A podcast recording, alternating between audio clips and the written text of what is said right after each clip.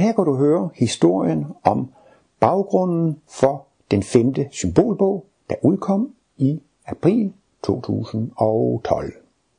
Næsten hver eneste år er jeg oppe i Martinus Center Klint og holdt foredrag for arbejdsholdet. Og øh, jeg fortæller om en kommende ny symbolbog. På Martinus Institut var jeg en af hovedkræfterne bag skabelsen af bogen det evige verdensbillede bog 5, også kaldet femte symbolbog. Den fjerde i fjerde var symbolbogen endnu ikke udgivet. Den blev udgivet i slutningen af april måned, altså blot nogle få uger senere. Så valgte jeg for ved arbejdsholdet i Klint at tale om baggrunden for skabelsen af den femte symbolbog. God fornøjelse. Så skal vi lige huske det her med telefonen slukket. Nej, så Flight mode. med den. Godt, Ole. Ja, vi skal jo, vi skal jo, vi har en lille overraskelse i dag, fordi Ole han kommer til at optræde to gange. Først live, og så i reprise bagefter. Ja, Så det bliver spændende at se. altså på fremsyn. Ja. På øh, skoleskemaet står der historien om symbolbøgerne, og det drejer sig naturligvis øh, mest om femte symbolbog, som øh, bliver udgivet her i april måned, i slutningen af april. Om nu Gud vil, man ved jo aldrig, hvad der sker. Men McGovern kom med en fortælling om, at de skulle lige have korrekturlæst øh, et bind af livets bog, og så skulle den hurtigt kunne udkomme. Men hende, der skulle øh, læse korrektur, hun, hun fik en squashbold i øjet, og, og kunne ikke læse et halvt år, og det blev yderligere forsinket et halvt år. Så nogle gange så er der altså en højere magt, der bestemmer, hvornår tingene skal ud. Og der er også nogen, der har hørt mig allerede for to og et halvt år siden sige, nu kommer den, nu kommer den, nu kommer den. Og, øh, og nu, har jeg så, nu, nu, nu siger jeg jo så, at den kommer i øh, slutningen af denne måned. Femte symbol nu. Men nu får vi se. Se, øhm, Martinus han taler om sagens fødselsdag, og det var jo her for et par uger siden, den 24. marts, og det var da han fik kosmisk bevidsthed. Og øh, i år, så må det være sagens 91 års fødselsdag. Der sidder jo også nogle astrologer rundt omkring, så det er jo lidt interessant, at Martinus fik sine åndelige oplevelser straks efter forårsjævndøgn. Det er jo en ny start, så starter man en ny cyklus, der er grøde i det der om foråret. Og øh, Martinus han begyndte også tegne og skrive lidt med det samme, men øh, de første symboler, som blev brugt, dem tegnede han i 1927. Især fra 1927 og 10 år frem til 37, der tegnede han hovedparten af sine symboler. Og øh, det er jo helt klart, at Martinus tegnede symbolerne for at illustrere livets bog. Og øh, allerede i fortalen til livets bog, allerede i stykke 8 og stykke 9, der omtaler Martinus sine symboler. Og øh, han skriver, at det, det han nu har lavet, det er jo ikke kun øh, lavet for de mest trænede okkultister, tror jeg, altså de mest trænede åndsforskere. Han ville gerne have, at de her analyser, de skulle udbredes for masserne. Og til hjælp for det, så har han tegnet symbolerne. Han mente, at symbolerne de gav en let tilgængelig overblik over hele verdensbilledet, og de indeholdte også essensen af de kosmiske analyser.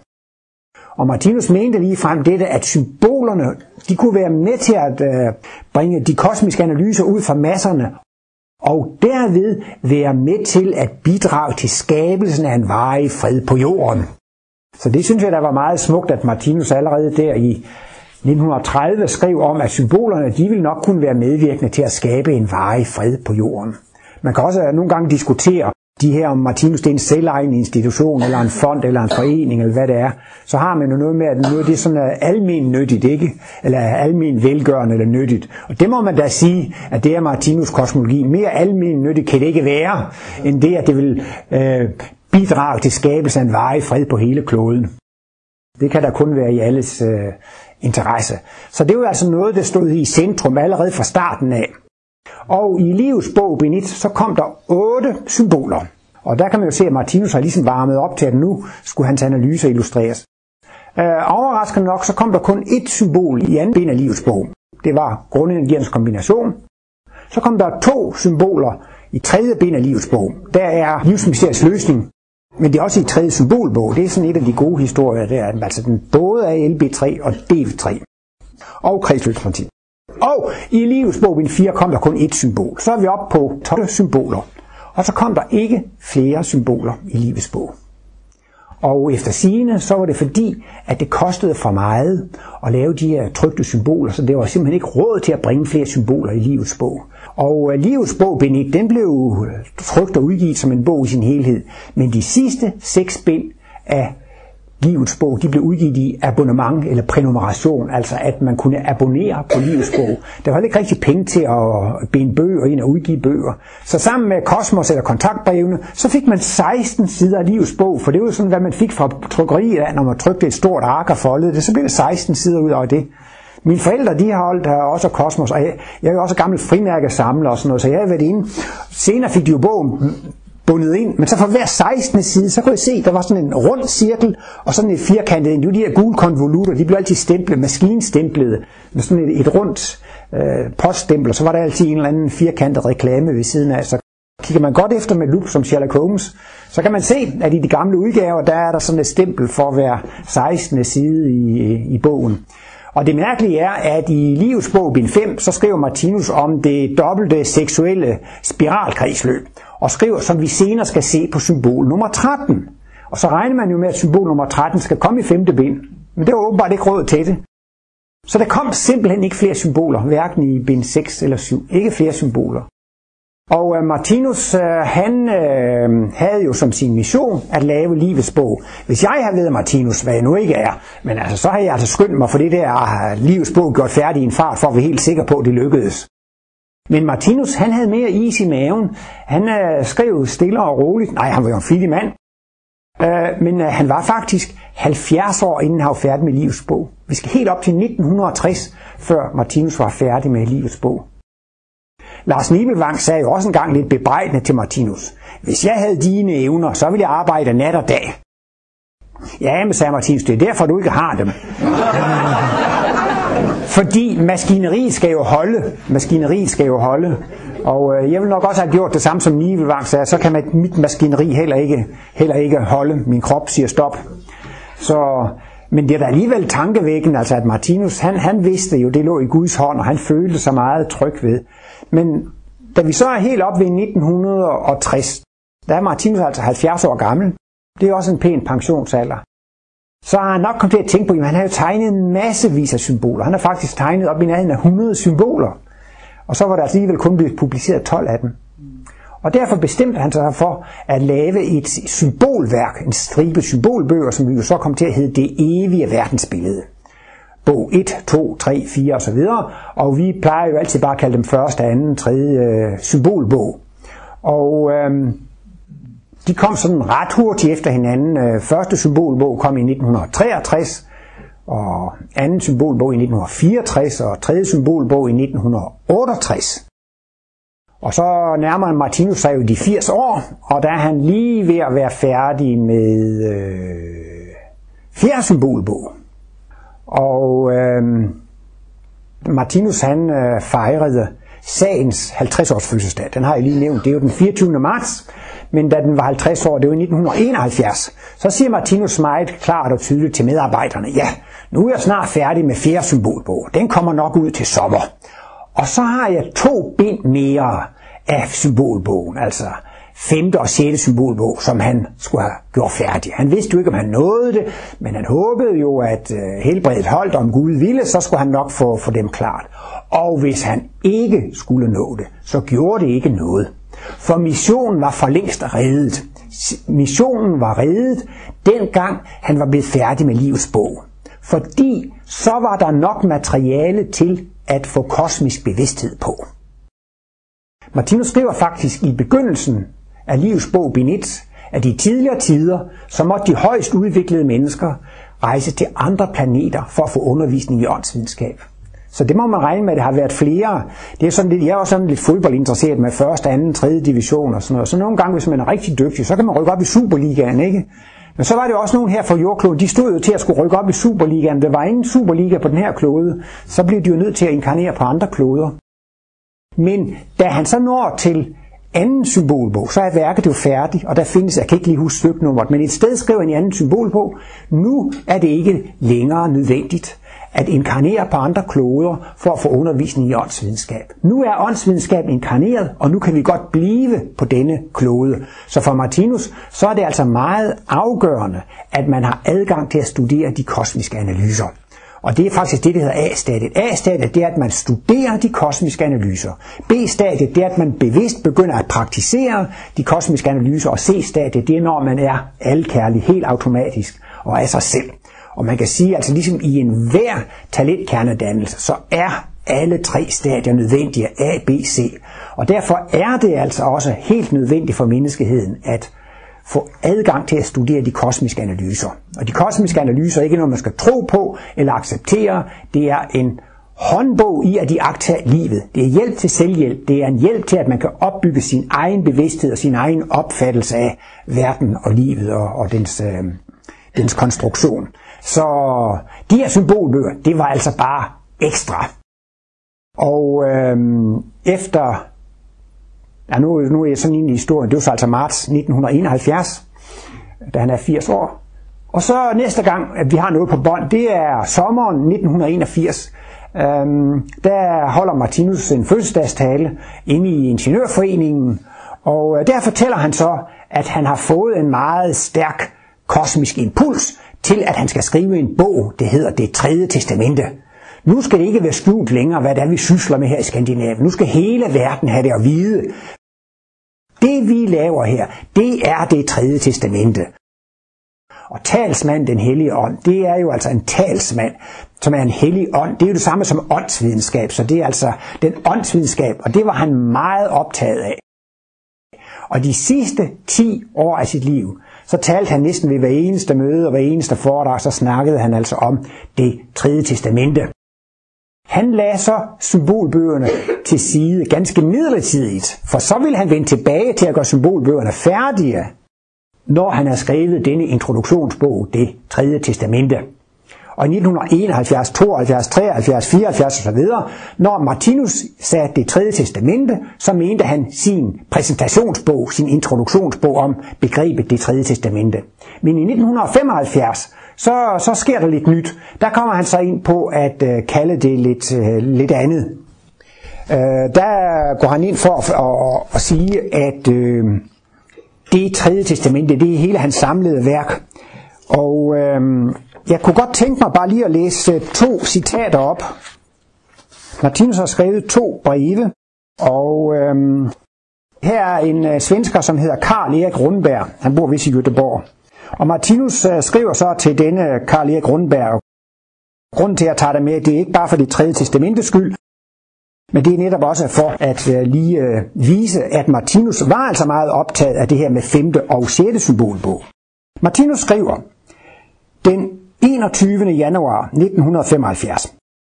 Det arbejde, jeg endnu har tilbage at skulle have fuldført, er bogen Det tredje testamente, som at gøre fjerde bind af det evige verdensbillede færdigt. Der mangler ikke så meget.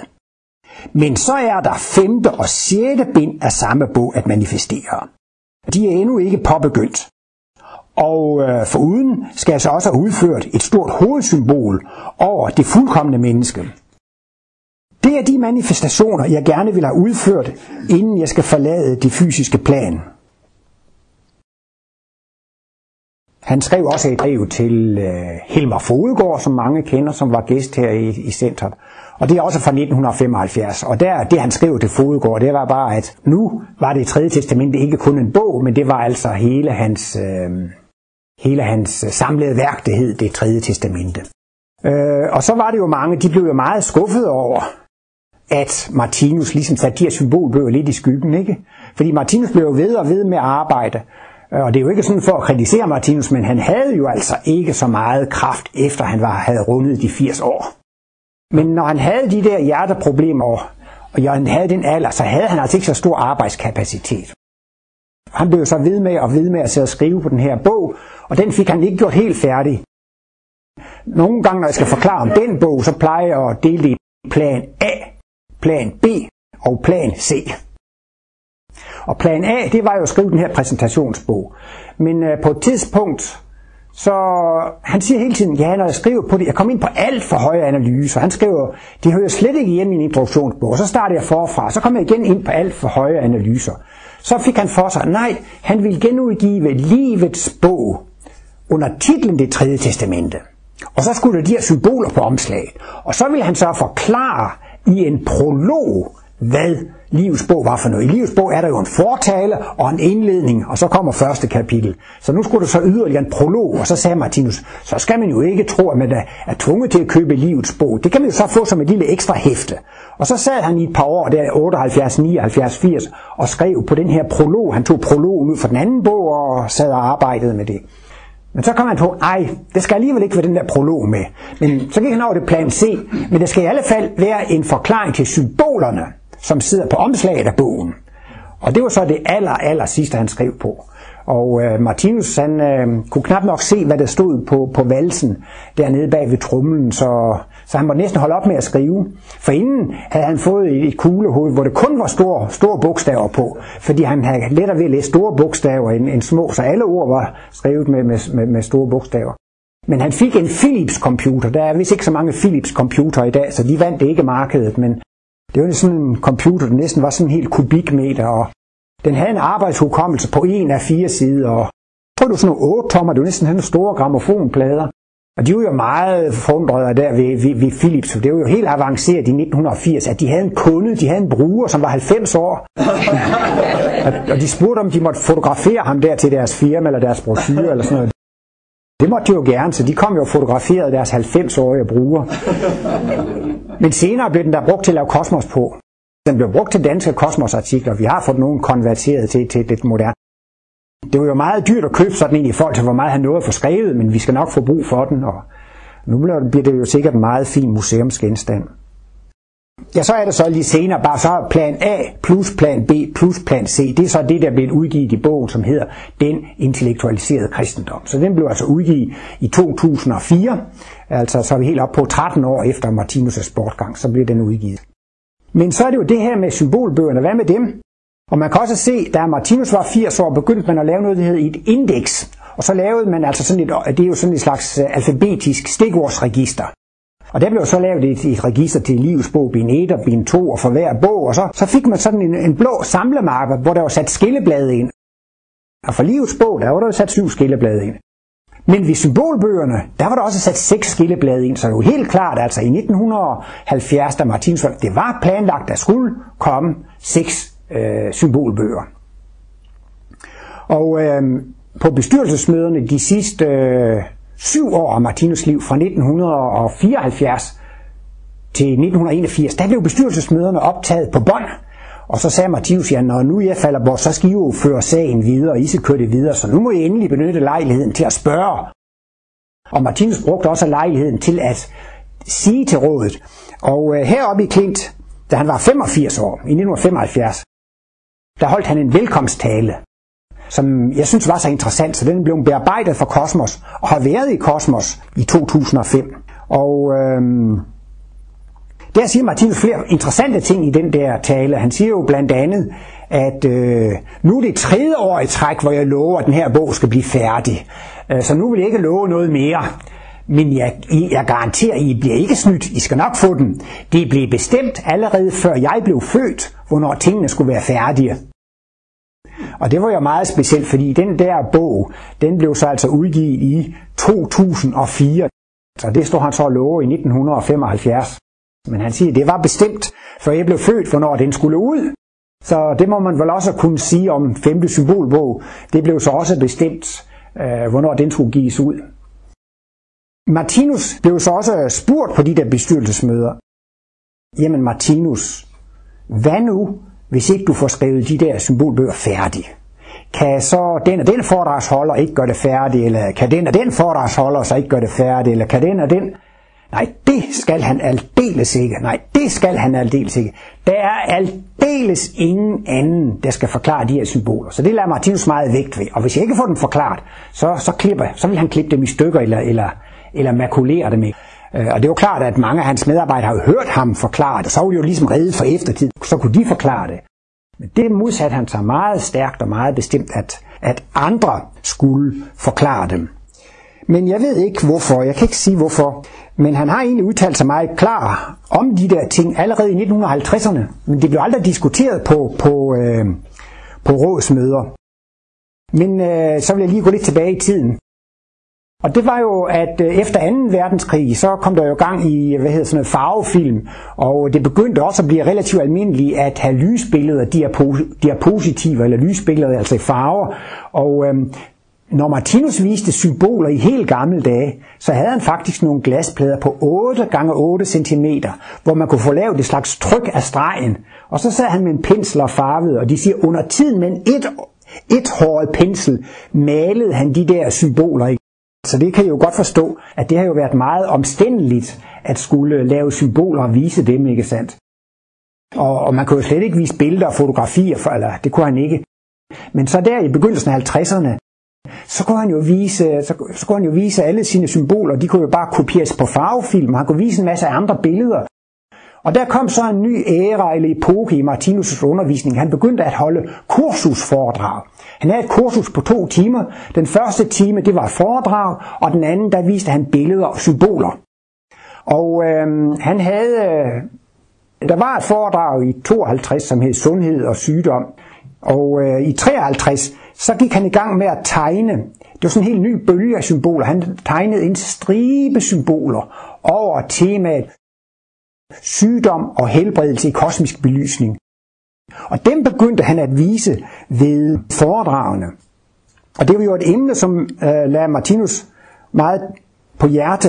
Man kan jo sige, øh, da Martinus havde skrevet Livets bog, bind 1, hvad var så det mest vigtige, det mest presserende for den nye verdensgenløser? Hvad skulle han gå i gang med at lave? Ja, man ville jo straks sige LB2, ikke? Men LB2 blev skrevet fra 1939 til 41. Så i virkeligheden så var livets bog bind 2 først udgivet ni år efter første bind. Nej, det der var der mest presserende for Martinus, det var at skrive den ideelle føde og bisættelse.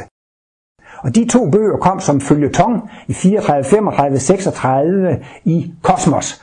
Og det er jo så, hvad man kan sige, det er to hovedværker i kærlighed til mikrokosmos. Og det blev altså også et meget stort tema for de kurser, han lavede i 1953 og 54.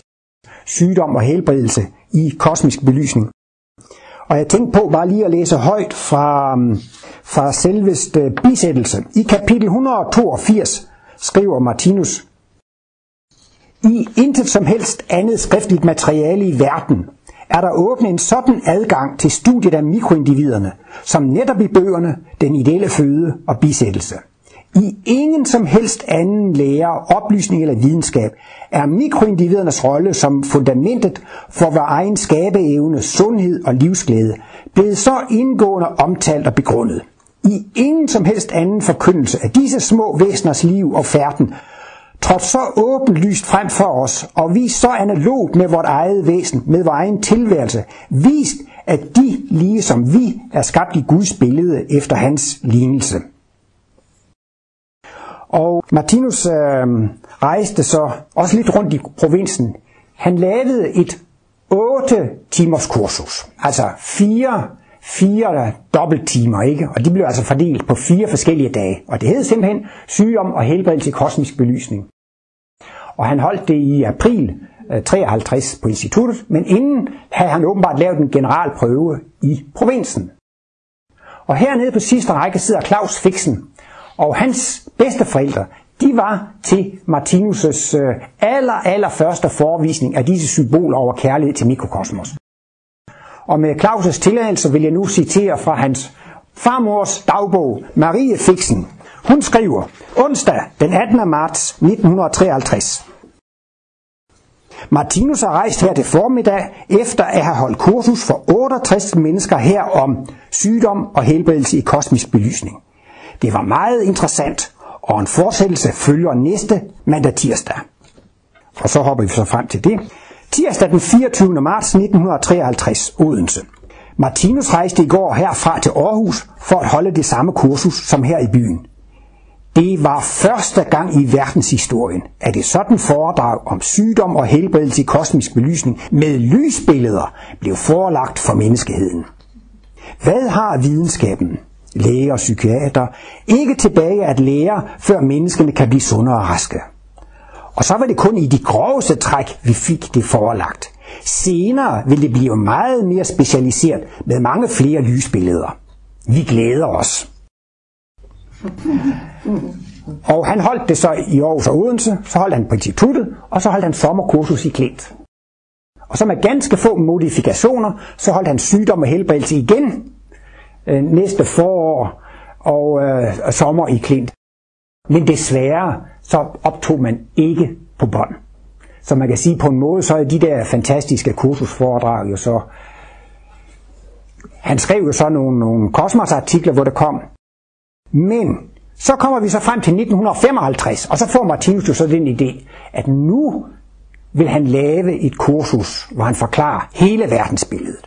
Og øh, der er vi altså frem ved det efteråret 54, der begynder man virkelig at systematisk at optage Martinus' foredrag på bånd. Så på en måde så må vi så se de her kurser med sygdom og helbredelse i 53 og 54 som en slags generalprøve. Og i september 1955 så lå der en øh, indbydelse til et kursusforedrag sammen med kontaktbrevene. Det er i øvrigt kontaktbrev nummer 19, 16. september 1955. Og det drejer sig altså om et fundamentalt kulturdokument. Og det er så altså det her store kursus, det er et fundamentalt kulturdokument. Martinus skriver, en lille gruppe af civilingeniører inden for min sags venner har dannet en afdeling for optagelse af mine foredrag og kosmiske analyser til bånd- og gramofongengivelsen. Jeg har derfor besluttet at skabe en fuldstændig gennemgang af verdensaltets kosmiske analyser til fordel for denne optagelse. Denne totale gennemgang vil således senere kunne fås på bånd og gramofonplader, ligesom den naturligvis også vil blive overført til bogform. Der bliver derved en enestående lejlighed til for mine sags venner interesserede at overvære denne min personlige gennemgang af hele verdensbilledet i alle dets bærende detaljer. En lejlighed, der sikkert aldrig mere vil blive gentaget. Prik, prik, prik. Med deres interesser og sympati for denne min opgave er de således med til at sikre verden dette fundamentale kulturdokument. Og det var interessant, at han dels ville have det udgivet på gramofonplade, men han ønskede også helt specielt, at det skulle ud i bogform.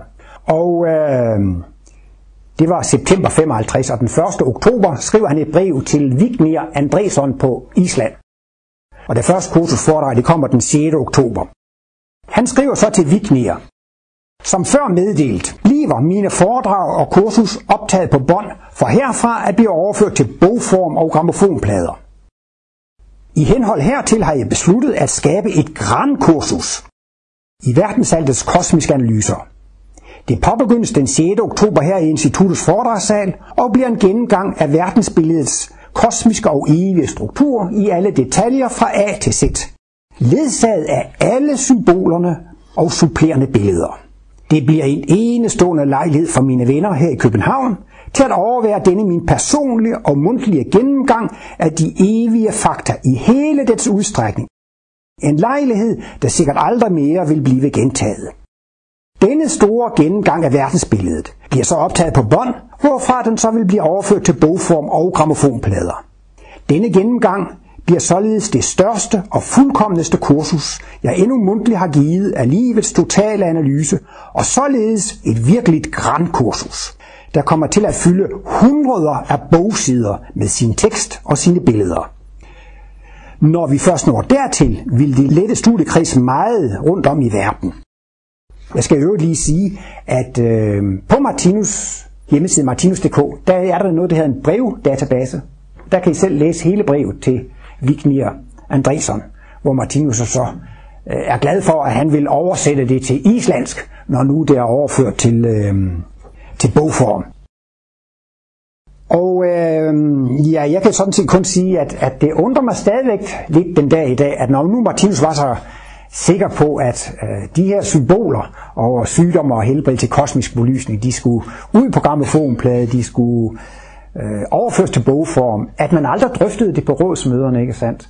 Men, men i hvert fald, så er logikken jo den, Martinus ville ikke have det udgivet, hvis han ikke selv havde forklaret det. Og hvis han ikke selv fik det forklaret, så ville han klippe det i stykker. Men en ting, som Martinus åbenbart ikke har tænkt på, det var jo faktisk, at alle foredragsholderne havde jo kopier af de symboler. Så selvom han havde klippet dem i stykker, så, så var de jo allerede fordelt. Han vidste måske ikke, hvor meget.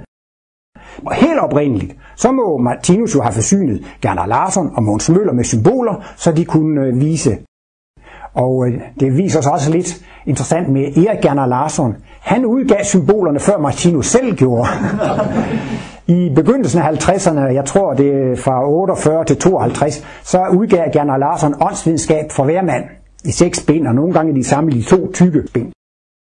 Men altså, I ved jo, det er jo meget nemt at, at kopiere lysbilledet. Så fik øh, Per Brugs Jensen jo også kopi, og så fik Inge Sørensen kopi, og så fik Inge Rockels kopi, og de spredte sig jo meget hurtigt.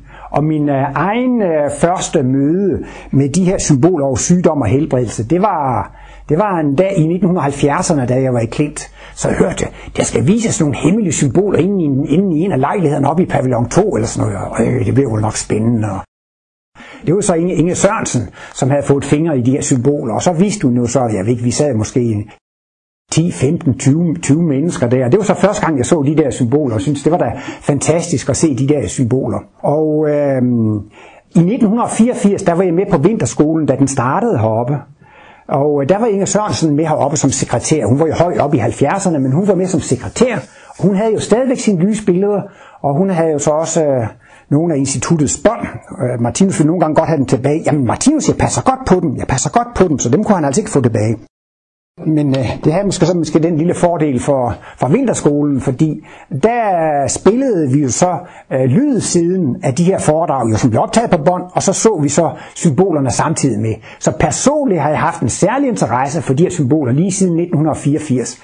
Og siden da har det næsten altid været sådan, når jeg har læst en passage i livets bog eller der, Nå, jamen her har vi jo forklaring til det symbol, og her har vi jo forklaring til det symbol, så jeg har altså været med til at lave femte symbol, hvor jeg vil jo sige, altså, at, at jeg begyndte egentlig at interessere mig for det i 1984, ikke sandt? Det er snart 30 år siden. Så, så det har været meget spændende at, at, at følge det hen ad vejen. Jeg tror, jeg tror det har været en gang i midten af 90, så måske 1995, så, så var jeg så flink at tilbyde instituttet og tilbyde rådet. Jeg vil godt øh, lave sådan en, øh, en symbolbog eller, eller overføre det her til bogform og bearbejde eller sådan noget, men det, det, det var der ikke så meget stemning for, så, så, så, så på den måde, så, så blev det i hvert fald ikke til noget ved, ved det tidspunkt, men altså, øhm, tiden gik jo videre, men det man kan i hvert fald kan sige, det er, at øh, hvis nu Martinus sagde, ja dem har jeg ikke fået forklaret de her symboler, nu klipper jeg mine symboler i stykker, så er det ikke hjulpet noget, fordi han ville jo klippe dem i stykker for at hindre, at de skulle sprede sig. Men de havde jo allerede spredt sig. Og så kan man jo også sige, netop når de havde spredt sig, så kunne alle mulige jo give sig til at forklare dem, ud fra det, de mente og kunne huske, hvad Martinus har sagt om symbolerne. Men øh, båndene, de har jo ligget ganske trygt og godt nede i boksen, og der har de så været hele tiden, ikke sandt? Så, så det, der så er sket, det er jo så simpelthen, det, det er jo den samme gode Inge Sørensen, som har skrevet de her kursusforedrag af, de der 15 kursusforedrag fra vinterhalvåret 55 til 56 det virker til at være en stak på 500 af fire sider, eller sådan. de fylder ret godt, når, når der er så mange, så mange foredrag. Men øh, Martinus ville jo ikke have det udgivet sådan, som det var sagt. Det kunne man jo tro, at det skulle være præcis, som Martinus havde sagt det. Men øh, når I hører Martinus herop, han er jo så ivrig, når han taler. Tit når han ikke engang at gøre en sætning færdig, før han er i gang med den næste. Og nogle gange så laver man lige en fejl i starten af sætningen, så går man tilbage og korrigerer sig selv, og man får lige noget på, og man vender tilbage. Det kan man jo slet ikke trykke på den der måde. Og øh, det har dog trods alt været op på et øh, bestyrelsesmøde. Se, Martinus han udtalte sig meget klar, klart om, at han ønskede, at hans bånd, at båndafskrifterne skulle bearbejdes. Og den gode Inger Sørensen, har i øvrigt bearbejdet en lille smule for Kosmos. Der har været nogle Varnhems timer trygt i Kosmos. Og det var så Inge Sørensen, som har skrevet øh, øh, øh, spørgetimerne af, og så har hun så lige rettet dem lidt til, at de så er kommet i Kosmos. Men øh, nu siger øh, Martinus Bodrosmed, Inge Sørensen har skrevet det sådan omtrent, som jeg har talt det. Og det kan man ikke byde nogen. Det mærkes, når man taler, så er det helt anderledes. Og så var det en, der hed Hans Winter. Han har så også prøvet at bearbejde de der øh, kursusforedrag. Og så siger Martinus, et foredrag er jo ikke egnet til at skrive direkte af. Det skal jo bearbejdes. Så siger Winter, ja, men øh, teksten er helt identisk med det talte foredrag, bortset fra enkelte direkte fortalelser, som er udladt. Så siger Martinus, det er jo det, det ikke skal være. Det skal ikke være en kopi af sådan, som jeg har sagt. Det er jeg ikke sådan tilfreds med. Jeg vil jo slet ikke skrive sådan, hvis jeg skulle skrive det. Det talte er noget helt andet. For der har Martinus jo helt klart givet udtryk for, at han ønskede, at det skulle bearbejdes øh, til, ordentligt, øh, til ordentligt skriftsprog. Og øh, det er jo så det, der er sket, og jeg har selv været med i, øh, i arbejdet. Jeg har, har øh, sådan set, øh, jeg har udvalgt alle de der øh, passager, hvor han forklarer symbolerne, og jeg har bearbejdet dem.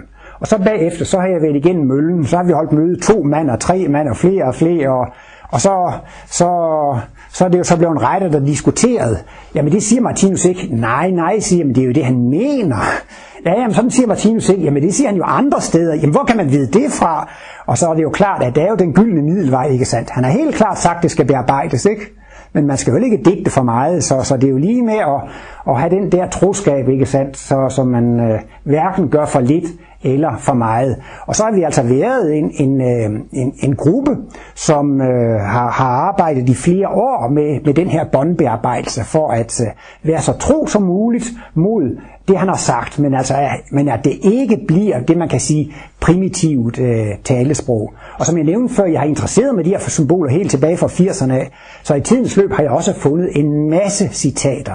Og ofte så har Martinus faktisk forklaret symbolerne meget bedre i litteraturen, end han gjorde i foredragene. Og så er det jo meget naturligt at bringe forklaringen fra litteraturen i, i det samme sted. Og der har jeg så også fra starten af lavet sådan et oplæg med, øhm, hvilke citater jeg kunne forestille mig, der kunne komme med. Ikke? Og så er der nogen, der synes, det citat er overflødigt, det behøver man ikke at tage med. Og så er der nogle andre, som har haft et andet godt citat, som de synes, der skulle med. Og, og han har så fantastisk mange citater om sygdom og helbredelse i kosmisk belysning, så, så på et tidspunkt man må også skære lidt ned. Jeg ved ikke, om jeg har gjort det helt klart, ellers så må jeg gøre det nu. Den femte symbolbog handler udelukkende om sygdom og helbredelse i kosmisk belysning. Så det er jo et emne, som er meget interessant og meget vedkommende. Og den får altså 33 symboler. Det bliver fra symbol nummer 45 til symbol nummer 77. Og de er så altså alle sammen med forklaring på bånd af Martinus. Der er kun ét symbol, som er med skriftlig forklaring, og det var det sidste symbol, som han ikke fik gjort færdig med fjerde symbolbog. Dengang fjerde symbolbog blev han ikke egentlig ikke helt færdig med, så supplerede man op med de symboler, som ikke tidligere har været i symbolbogen. Der har været et symbol i, om korsets tegn i bisættelser, og der har været flag i kosmos, og der har været lidt i kosmos og i bisættelser og livsbog. Symboler, som ikke tidligere har været i symbolbøgerne, de kom så med, og så blev fjerde øh, symbolbog øh, afsluttet. Men øh, der, femte symbolbog, det havnede i hvert fald der, at man har valgt at dele den i to dele. Og første del, det er Martinus' mundtlige symbolforklaring til alle symbolerne. De kommer lige efter hinanden. Hvis I tager en klassisk symbolbog, så er der først den indledende tekst af Martinus til emnet, og bagefter kommer selve symbolforklaringen. Men her er den altså bygget op på den måde. Symbolforklaringen fra båndene kommer lige efter hinanden, og det er også bedre på den måde, for i foredragene kommer symbolen jo også lige i en svite, og så kan man også tage dem i den samme rækkefølge i, i bogen. Men Martinus har ikke lavet nogen disposition og nogen rækkefølge af symbolerne, men man prøver på at gøre det på samme måde, som han gjorde det i foredragene, altså omtrent i, i den samme rækkefølge. Og så kommer del 2, og der står omhyggeligt, at det er udvalgte tekster. Og det er ikke Martinus, der har udvalgt dem, det er medarbejdere, som har udvalgt de der tekster. Men det er faktisk også en udtalelse af Martinus, der retfærdiggør, at man godt kan bruge det. Han siger jo blandt andet i 1980, det er altså um, kun et år før han dør, øh, der siger Martinus faktisk, at han synes, det er vigtigt, at der bliver udgivet flere symboler. Og så fortsætter han. Jeg kan jo ikke regne med at få så lang tid mere, men jeg mener, det er da vigtigt, at jeg får sluttet af med flere symboler. Jeg kan naturligvis ikke skrive lange forklaringer om hvert symbol, men jeg kan jo skrive om principperne for hvert symbol, og så kan man ud fra livets bog og de andre værker forstå principperne. Og han siger også så mange gange under kurserne, det her det er jo kun principperne, men han har jo ligesom selv givet recepten på det, altså at kan man forstå principperne ud fra den forklaring, der foreligger, så kan man så øh, se øh, i resten. Og det er jo så også, apropos færdiggørelsen af værket, så siger Martinus også, det er så tre måneder senere, det er den 18. juni, så er vi nede på 7 eller 8-9 måneder før han dør. Der laver Martinus et gavebrev, og derover, altså Martinus har først og fremmest testamenteret alt, hvad han har til instituttet, så det skulle ikke være nogen tvivl om. Men på trods af det, han alligevel følt, han ville tydeliggøre det, og skriver så i et gavebrev, at han overdrager alle samtlige rettigheder til sit værk til instituttet, og som jo altså ligesom, hvor det er rådet, det skal bestemme. Og han siger så, at denne overdragelse omfatter alle fremtidige arbejder, udkast til nye arbejder og arbejder under forberedelser, med henvisninger, notater, korrespondence, bilag, kort, tegninger og øvrigt materiale, samt retten til at færdiggøre ikke afsluttede arbejder.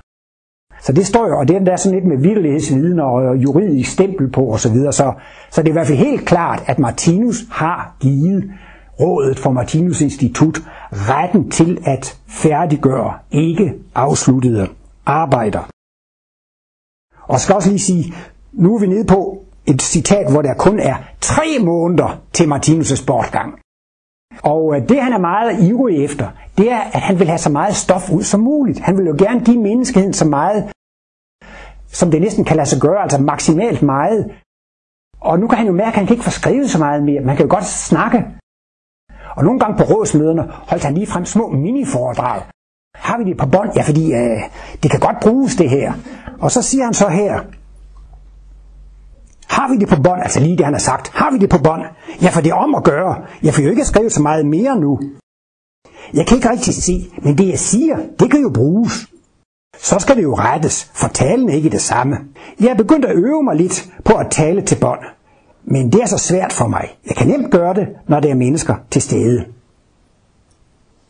Ja, jeg synes også lige, jeg vil øh, læse lidt op fra indledningen til femte symbolbog. Der fortæller Martinus netop lidt om, hvad indholdet er i bogen.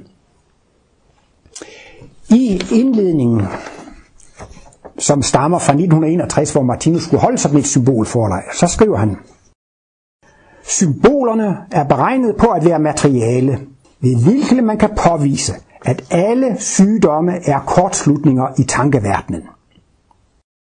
Tankeverdenen er en kombination af elektriske magnetiske kræfter, der udfylder tomrummet imellem de fysiske partikler, som vores organisme består af. Disse kortslutninger oplever organismens ophav som sygdomme. Det er disse sygdomme, det ufærdige menneske lider af. Der findes således ikke én eneste sygdom, der udgør en undtagelse herfra. Ud fra denne kendskærning vil man her se, at menneske med sine begær, tanker og vilje kan nå frem til at beherske organismens partikler og derved holde organismen fri af kortslutninger, hvilket vil sige sygdomme. Så der er jo også forklaret symboler nok til en sjette symbolbog. Men øh, jeg tror, at femte symbolbog, det næsten bliver den eneste, hvor der er et samlet tema, et samlet emne. Alle samtlige symboler kommer til at handle om sygdom og helbredelse i kosmisk belysning. På den ene side kan man sige, jamen missionen er reddet, menneskeheden har fået det, der skal til, for at man kan få kosmisk bevidsthed.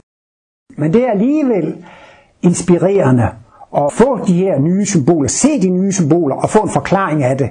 Men jeg synes også selv, det er meget inspirerende at læse de udvalgte tekster, fordi Hvem ved, hvad der står i alle kosmosartikler? Hvem ved, hvad der står i alle bøger? Nogen siger, at det er udvalgte tekster, jamen, så kender jeg det i forvejen. Jamen, man kender jo slet ikke alle de tekster. Og specielt, når man så tager alle de her tekster, som handler om det her emne, så fremstår det helt anderledes, når man får det lige i rækkefølge øh, efter hinanden.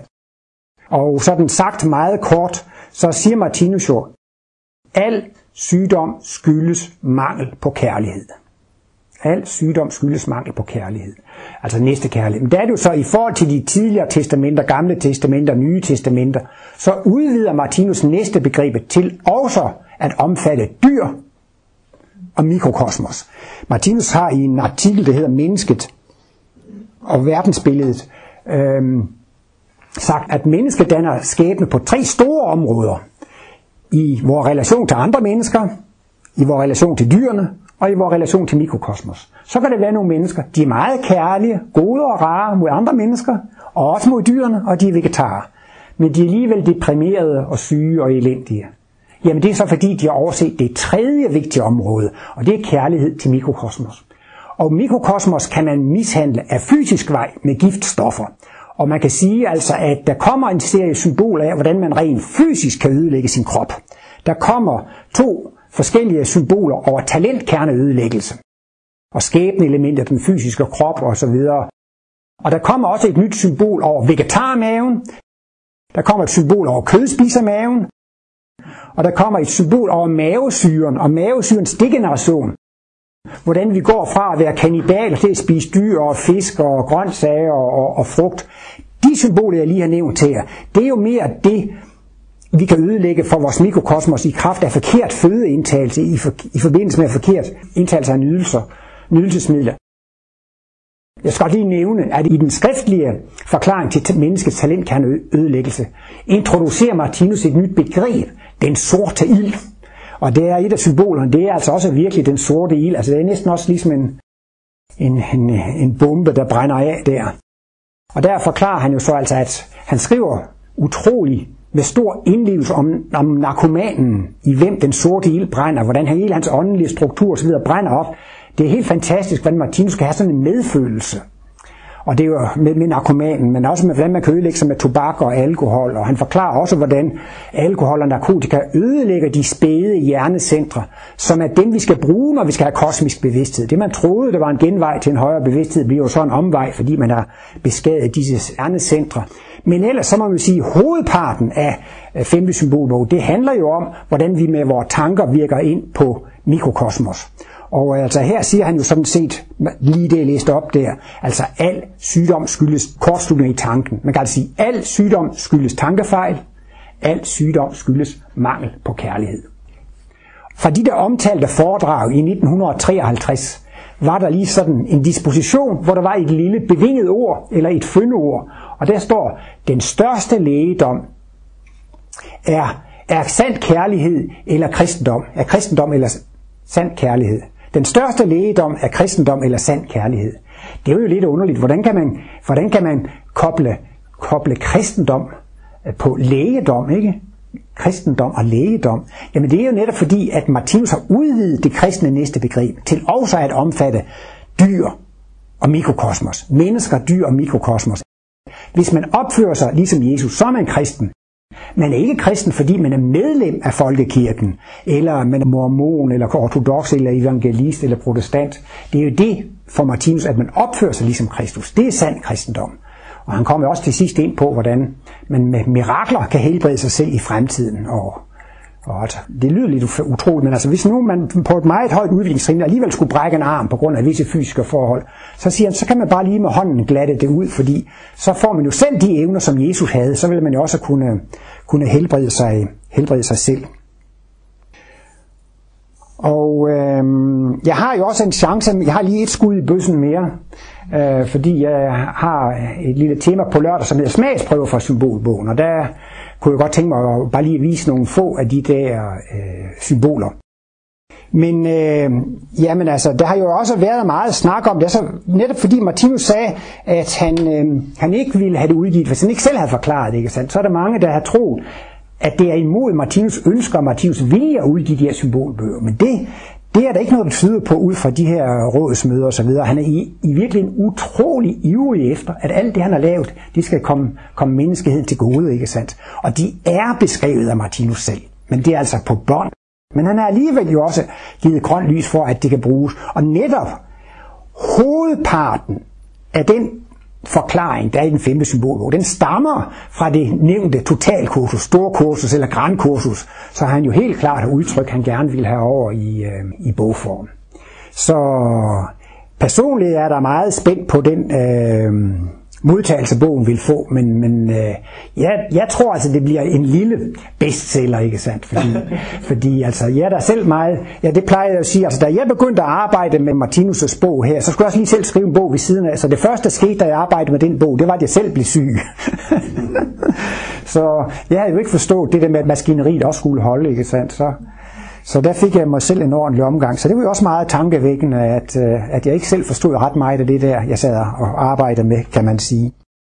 Men øh, ovenpå det må jeg sige, at øh, det er i hvert fald meget vedkommende for mig. Og jeg tror jo også, hvem, hvem kan sige sig fri for at være interesseret i, i sundhed og, og sygdom. Og, og alle ufærdige jordmennesker har jo så altså også ufærdige tanker.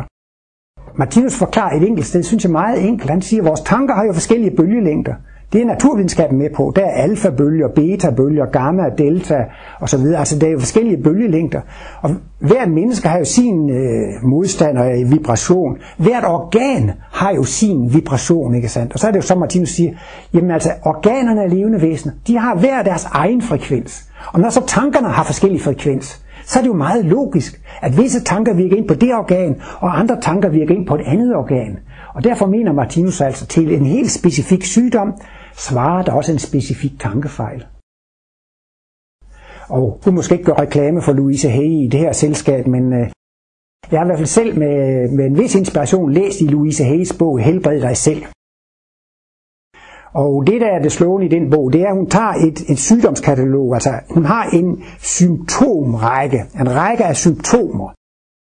Og så skriver hun, hvilken tankefejl, der har fremkaldt symptomet, og hvilket tankeklima, der skal til for at helbrede det. Jeg synes, det passer meget godt, det hun skriver, når jeg ser på mine egne skavanker og dem, der er i familien, hvilke skavanker de har. Jeg kan ikke sige, om det er rigtigt eller forkert, det Louise Hay skriver, men jeg kan sige, at princippet er rigtigt. Ja, det er rigtigt. Der er symptom, det skyldes en bestemt tankefejl, og når man kommer på tankefejlen, så er det også relativt nemt at forstå, hvad man skal, hvad man skal tænke i stedet for. Så øhm, Personligt har jeg været meget glad og taknemmelig for at få lov til at arbejde med det her materiale, og personligt er også Martinus meget taknemmelig for, at han har været så flittig og arbejdet så meget, ikke? Så han har skabt så meget materiale, som altså kan være til en meget stor personlig hjælp og en meget stor inspiration i, til at løse hverdagens problemer med. Tak, Martinus.